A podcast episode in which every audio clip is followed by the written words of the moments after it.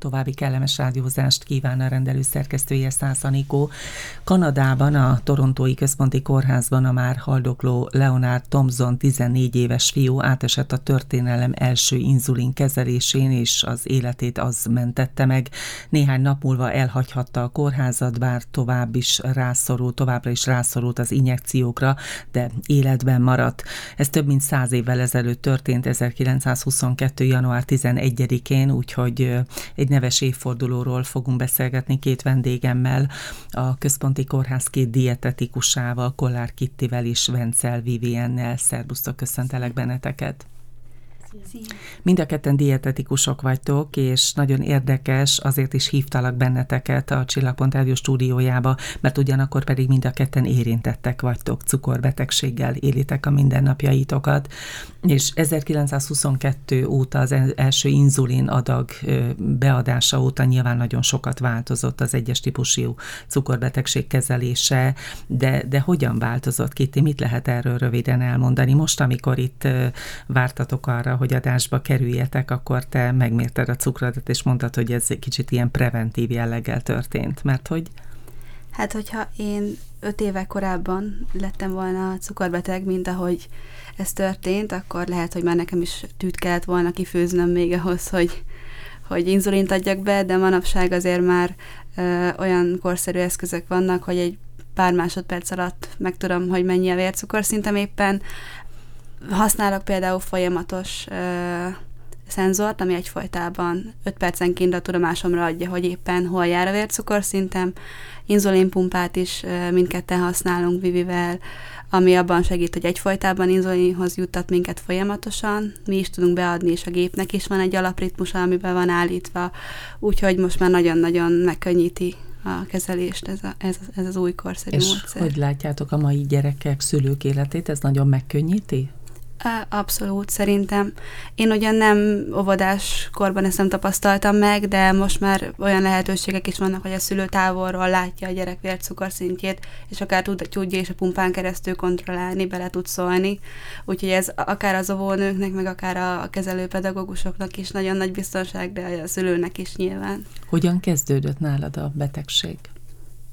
Tipikus egyes típusú cukorbetegségre jellemző tünetekkel. Rengeteget ittam.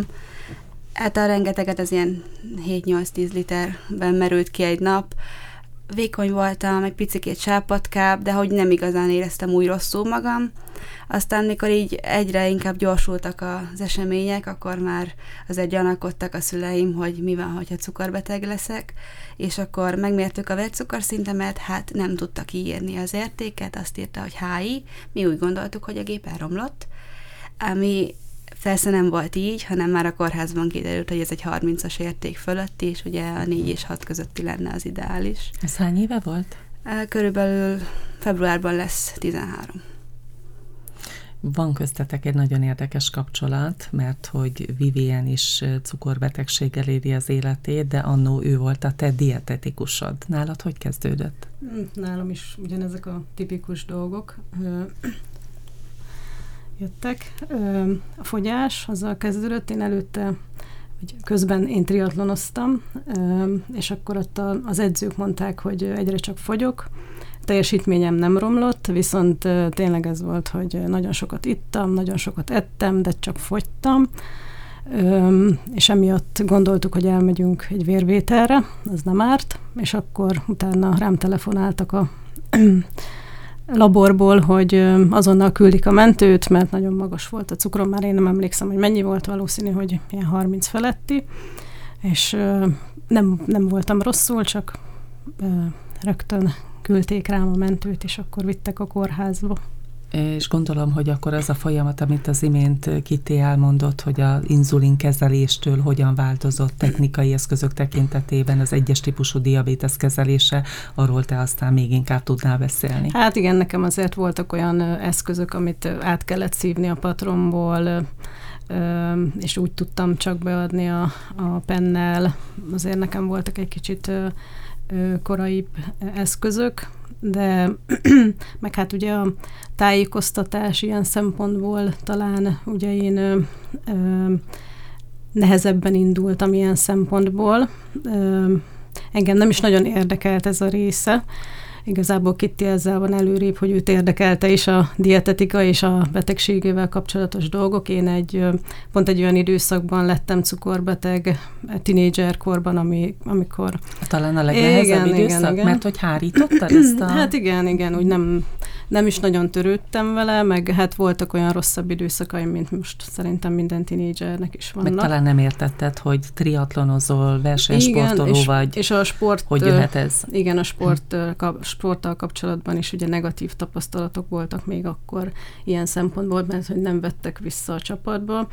Hiába voltam, akkor nagyon jó paszban is voltam, de nem vett vissza a csapat, vagy hát nem fogadtak úgy csináltak, mintha nem is lennék, tehát nem foglalkoztak velem, és akkor így észrevettem, hogy inkább abba kell hagyni, mert, mert és nem milyen lesz. nagyot fordult a világ, mert most meg azt mondjuk, ugye majd Igen. beszélgetünk erről is, hogy a sport az egy cukorbeteg gyermek életében, felnőtt életében is nagyon-nagyon fontos. A ti kapcsolatotok hogyan kezdődött? Mert az is érdekes, azt gondolom. Szerintem én emlékszek erre jobban, mert nekem volt olyan meghatározó, hogy én nem tudtam, hogy Vivi mit keres a táborba. Én azt hittem, hogy idősebb táborozó, mert akkor még nagyon fiatal volt mind a ketten. Ez nagyon egy nyári tábor voltam. volt? Igen, igen, mm. igen. Egy innen szervezett egy diaptábor cukorbeteg gyerekeknek, és nem tudtam, hogy ő mit csinál, és láttam, hogy ott valamit méricskél, meg úgy osztogat, de hogy úgy nem tulajdonítottam neki különösebb jelentőséget, és valahogy nekem az nagyon megmaradt az a pillanat, hogy egy este beszélgetünk egymás mellett, és akkor már csak megkérdeztem, hogy tulajdonképpen ő mit csinál itt, és mivel foglalkozik, és mondta, hogy ő dietetikus, és akkor úgy elmesélt, hogy miket tanul, kérdezgettem tőle rengeteg mindent, ami engem ilyen 13-4 évesen érdekelt, a dietetikáról, és akkor azokat úgy meg tudta válaszolni, meg olyan jó fej volt, és akkor úgy gondoltam, hogy miért ne lehetnék én is dietetikus, mert tetszett, amit csinál, meg ugye a személyisége úgy megragadt. Akkor tulajdonképpen a pályaválasztást azért a hát, diab determinálta, meghatározta? Nagyon, igen. Említetted a tábort, ott ismerkedtetek meg, akivel én itt a Csillagpont Rádióban beszélgetek valamilyen ö, fórum tekintetében ö, diabétesszel kapcsolatban természetesen, majd egyébként 10 órától is egy olyan interjút fognak hallani a hallgatóink a Mentapro alapítvány alapítójával, Kerekes Andreával, aki szintén érintett szülőként hozta létre az alapítványukat, és ugye érdekes, ő is beszél a nyári táboraikról. Ez nagyon meghatározó program, visszatérő program, hiszen neked is ott indult el ez a fajta gondolkodás, hogy akár dietetikus légy. Mindenképpen, mert ott a, a gyerekek nem csak úgy találkoznak a szakemberekkel, mint ahogy benne a rendelőbe, meg az ő, őket kezelő orvosokkal, személyzettel, hanem ugyanúgy a dietetikusok, meg az orvosok is beállnak a kidobóba, meg az úszásba, és ez egy teljesen más kapcsolatot hoz létre, és talán egy kicsit egyszerűbb is elfogadni azt, hogy sorstársak között van az ember, meg hogy jó fejek a kezelő orvosok és a személyzet. Tegyük egy picit tisztába, mit jelent az, hogy egyes, kettes típusú diabétesz, mert azt gondolom, hogy is fogunk majd tévhitekről is beszélni, hogy még talán mindig nem teljesen egyértelmű, hiszen az egyik ugye egy autoimmunbetegség, amiről alapvetően beszélgetünk, hát a másikban pedig ott azért az életmódbeli tényezők is szerepet játszhatnak. Hát igen, ö, szeretik most már inkább úgy fogalmazni, hogy inzulinfüggő diabétesz és nem inzulinfüggő diabétesz, mert talán így jobban elhatárolódik a kettő egymástól. Ö, orvosok is gyakran szokták ezt hozzátenni, hogy ö, nem időskori és fiatalkori cukorbetegség van, hanem inzulinfüggő és nem inzulinfüggő, talán így jobban elhatárolódik. Volt december 11-én egy Miskolci játszóházban egy Mikolás műsor tulajdonképpen, amit a Gyermekegészségügyi Központ belgyógyászati osztálya szervezett, az Édeskék Alapítvány egész pontosan, ahol a diabos gyermekek és szüleik tulajdonképpen egy kicsit kötetlenül játszhattak, találkozhattak veletek, orvosokkal, dietetikusokkal. Más ilyenkor találkozni a szülőkkel, mert azt gondolom, hogy talán amikor ti sem fehérben vagytok, és más a környezet, akkor, akkor egy kicsit könnyebben oda mennek hozzátok, tanácsot kérnek, és beszélgetnek veletek? Mi a tapasztalat? Hát mindenképpen jobban feloldódnak a szülők is. Gyermekeknél szerintem nem, ez nem feltétlenül okoz gondot, de talán a felnőttek jobban megnyílnak, és olyat is megmernek kérdezni, amit esetleg a kórházi körülmények között nem, vagy ugye amikor még bent fekszik a gyermek, akkor derült ki a cukorbetegség, nem minden jut eszükbe, a gyakorlati dolgokat később otthon tapasztalják meg, és akkor azok, azok után jut eszükbe, hogy jaj, ezt is meg kellene kérdezni, azt is meg kellene kérdezni. Úgyhogy ez mindenképpen jók ezek a rendezvények. Itt a gyekben egyébként mi történik, amikor kiderül egy gyermekről, hogy diabéteses? Mi a folyamat? Hogyan tovább? Hát ugye az orvosi a laborokat, mindent, azt ugye az orvosok, a nővérek, asszisztensek rendezik, mindenféle vizsgálat lezajlik, és már első nap szólnak nekünk, hogy ugye a, a, az étrendet azt próbáljuk a súlyához mérten kiszabni, hányszor eszik az a, a gyermek, ha friss a cukorbeteg, akkor ez a hatszori étkezés a jellemző, mi írunk neki egy alapétlapot, és akkor azt később tudjuk változtatni az igényeihez megfelelően. Még aznap vagy másnap elmegyünk mi is oktatni a beteget, ugyanúgy az orvos is, a szakápoló is leoktatja ugye a gyakorlati dolgokban. A szülőknek ez ugye elég stresszes, mert nagyon sok tudásanyagot kell egyszerre befogadni, próbáljuk pár nap alatt elmondani azt, amit alapvetően tudni kellene otthon, de mindenképpen meg vannak ijedve. Tehát most, most régebben ez úgy volt, hogy talán két-három hétig is bent voltak a gyerekek, és akkor az úgy jobban leülepedett a tananyag, de most így három-négy-öt nap alatt szerintem ez elég sok tudásanyag, amit fel kell dolgozni a szülőknek, a gyerekeknek. Fontos különbség az, hogy milyen életkorban éri a gyermekeket, a családokat a diagnózis, hiszen te mondtad, hogy tinédzser voltál, sportoló, sportkarrier közepén, amikor ért a hír, vagy például, ha valaki óvodás, hiszen akkor azt gondolom, hogy alapvetően a szülő fogja a gyermek kezét, és ott nincs mese menni kell, de alapvetően az orvos is, a dietetikus a szülővel kommunikál ebben az esetben. Igazából szerintem nagyon nagy eltérés van, mert talán minél kisebb korban derül ez ki, annál jobban el tudja fogadni a gyerek, mert természetesé válik, hogy jó, hát akkor itt az időbe kell adni az inzulint, mérni kell, anya kiszámolta, akkor ezt lehet megenni, és igazából ott valahogy, mivel az válik természetessé, ezért, ezért könnyebb elfogadni. Nyilván a Vivi esetében, vagy akár, hogyha fiatal felnőttként, tinédzserként jön ez az előtérbe, akkor azért azért ott eléggé küzd érte, küzd ellene a, a, az egyén, hogy miért, miért én kaptam ezt, hogy, hogy fogok innentől élni, mi lesz a barátaimmal, a sportkarrieremmel, hogy fogok menni bulizni, táncolni, sportolni, bármi.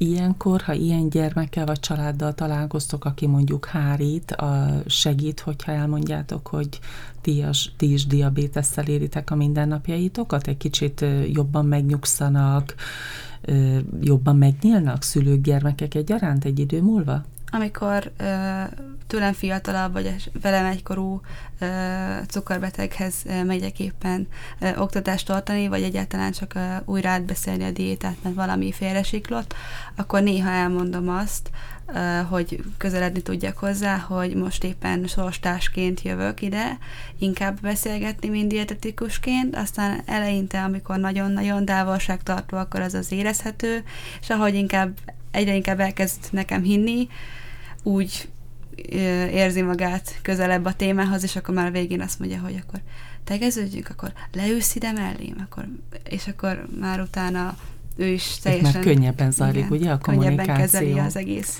állapotot. Az előbb említett Mentapró Alapítvány elnöke Kerekes Andrea azt mondta nekem, hogy amikor az ő fiáról kiderült, hogy diabétesszel kell, hogy élje a mindennapjait, akkor a családnak az elsődleges célja az volt, hogy újra tervezés. Mert hogy nem szeretnének semmiről lemondani, a sporttól, a közös nyaralásokról, és így tovább, és így tovább.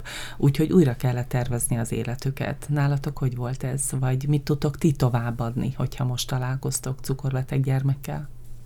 Hát mindenképpen újra kell gondolni az adott napot is, meg, meg úgy mindent. összességében, hogyha valaki jól akarja kezelni a saját cukorbetegségét, meg ugye a gyermeke cukorbetegségét. mindenképpen az adott este, a következő napot, főleg, hogyha kisgyermekünk van, akkor mindenképpen hogy meg kell terveznünk. Ugyanakkor nekem az a tapasztalatom itt a Csillagpont Rádióban, készítettem már több cukorbeteg fiatallal interjút, hogy végtelenül tudatosak amikor jön egy diagnózis ideje korán, akkor szinte, mintha hirtelen föl kellene nőni a feladathoz, meg úgy egyáltalán az élethez? Ez teljesen így van, ez biztos. És igazából tudnom kell mindig azt, hogy mi lesz a következő dolog abban, amit éppen csinálni fogok. Ahogy most például készültünk ide is, szőlőcukrot hoztunk, ivólevet hoztunk, vércukormérőt, hogy azért hiába csak egy pár tíz méterre mentünk a munkahelyünktől, azért fel kellett készülni arra, hogy bármikor leeshet a vércukorszint, vagy éppen fölmehet, hogyha esetleg izgulok az interjú előtt. Ezen az említett december 11-i játszóházas programon egy édesanyával beszélgettem, akinek talán három-négy éve cukorbeteg a kislánya, és megkérdeztem tőle, hogy tudnak-e mindent, vagy hogy hogy látják ezt az állapotot, és hát bizony azt mondta, hogy sok még a fehér folt, sok a kérdés, azért is jók az ilyen alkalmak, amikor ezt közvetlenül meg tudja kérdezni orvostól, vagy akár tőletek, és utána pedig dr. Török Andrással beszélgettem, ugye gyermekgyógyász főorvossal, aki pedig erre abszolút ráerősített, rábólintott, mert azt mondta, hogy neki pedig van olyan ismerőse, aki már több mint 30 éve él diabétesszel, és még mindig vannak fehér foltok, még mindig vannak kérdések. Valóban így van ez? Szerintem soha nem lesz olyan, hogy eleget tudunk, mert mindig jön valami olyan új élethelyzet, egy új technikai újítás a kezelést illetően, vagy eszek megkóstolok egy új ételt, hogy nem fogom tudni, hogy ez rám hogy hat, és azt ott újra ki kell tapasztalni, esetleg aki már találkozott ilyen élethelyzetem, meg kell kérdezni, hogy ő hogy kezelte, ezért nagyon jók ezek a táborok, meg sorstás közösségek, hogy lehet mindig kihez fordulni, meg azért én naponta nagyon sokszor kérdezem meg Vivit, hogy ő ezt hogy szokta csinálni, mert éppen ő van ott a környezetemben, aki tapasztaltabb, mint én. Akkor a kapcsolat ilyen módon megmaradt közöttetek. De hát azt, azt tudni kell, hogy én azért linkebb cukorbeteg vagyok, mint Kitty. Ő egy Mondja ezt a dietetikus, Igen, a cukorbeteg dietetikus.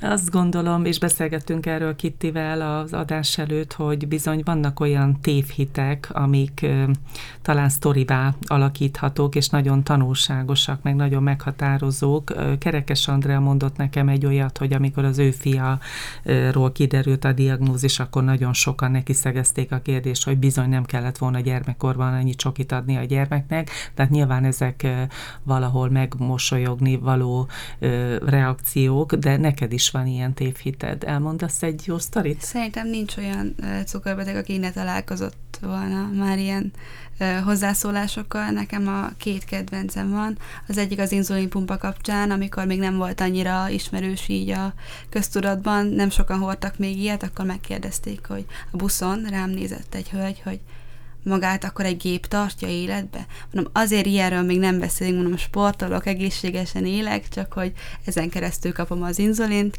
A másik pedig pont egy sportverseny kapcsán utána megvendégeltek minket, és akkor a csapat tagjai kaptak pogácsát. Nekem az izgulás miatt magasabb volt a vércukorszintem egy olyan 15 körüli, és akkor mondta a, ki a hölgy, aki a pogácsát sütötte, hogy hát de nyugodtan egyek belőle, ez nem cukros, ez sós, uh-huh. és ott nekem el kellett magyarázni, hogy sajnos ebben szénhidrát van, ami az én cukromat föl fogja emelni, főleg egy ilyen magas értéknél. Tulajdonképpen lehet mondani, hogy edukáltál, ugye?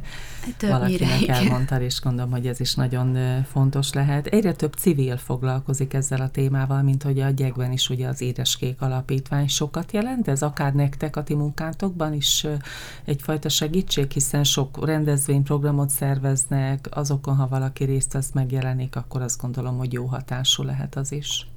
Persze, ezek mindenképpen segítik a szülőket, ha tudnak tőlük is kérdezni, nekik is vannak háttérmunkásaik, akik, akik értenek hozzá, és mindenképpen olyan információkat fognak tovább juttatni a szülőkhöz, amivel, amivel sikerül megoldani a problémájukat. Beszéltünk kérjünk tőlegesen a sporttól. Most jelenleg a ti életetekben milyen szerepet játszik? Hát szerintem már most a versenyzés ideje az mindkettőnk életében sajnos elmúlt. Nem tudom, hogy hát Vivinek, ahogy elmesélte, biztos, hogy szerepet játszott az, hogy a versenyzés az a diabetes annak véget vetett, viszont azért igen, a sportot nagyon nehéz versenyszerűen úgy időzíteni, hogy tervezett legyen a mozgás ugyanolyan intenzitással, amivel én számítottam rá, és ne csúszanak össze a mozgás által okozott utóhatások, amik a vércukromat a nap további részében még ö, befolyásolják, úgyhogy most már csak ilyen hobbi szinten sportolóként működünk mind a ketten. Én ugyanúgy a tovább táncolok, tornázok, de már közel nem olyan intenzitással és nem olyan gyakorisággal. De ahogy eddig. beszélgettünk róla, nagyot fordult a világ ennek a megítélésében is, hiszen korábban mondtad, hogy téged ott nem vettek vissza abba a sportközösségben, ma pedig azt gondolom egy orvosi rendelőben, ha a gyerek sportol azért, ha nem, akkor pedig azért azt fogja mondani az orvos, hogy nagyon jó sportolni, hiszen az a vérszukorra jó hatással van. Hát nagyon köszönöm, hogy itt voltatok, vállaltátok a beszélgetést. Annak kapcsán beszélgettünk ugye, hogy 1922. január 10 11-én kapta meg egy kisfiú Kanadában az első inzulin injekciót, aminek most már több mint száz éve az idén. Erről próbáltunk egy kicsit megemlékezni. A Központi Kórház két dietetikusa volt a vendégem, Vencel Vivien és Kollár Kitté. Köszönöm, hogy itt voltatok, és jó egészséget nektek. Köszönjük, Köszönjük. szépen.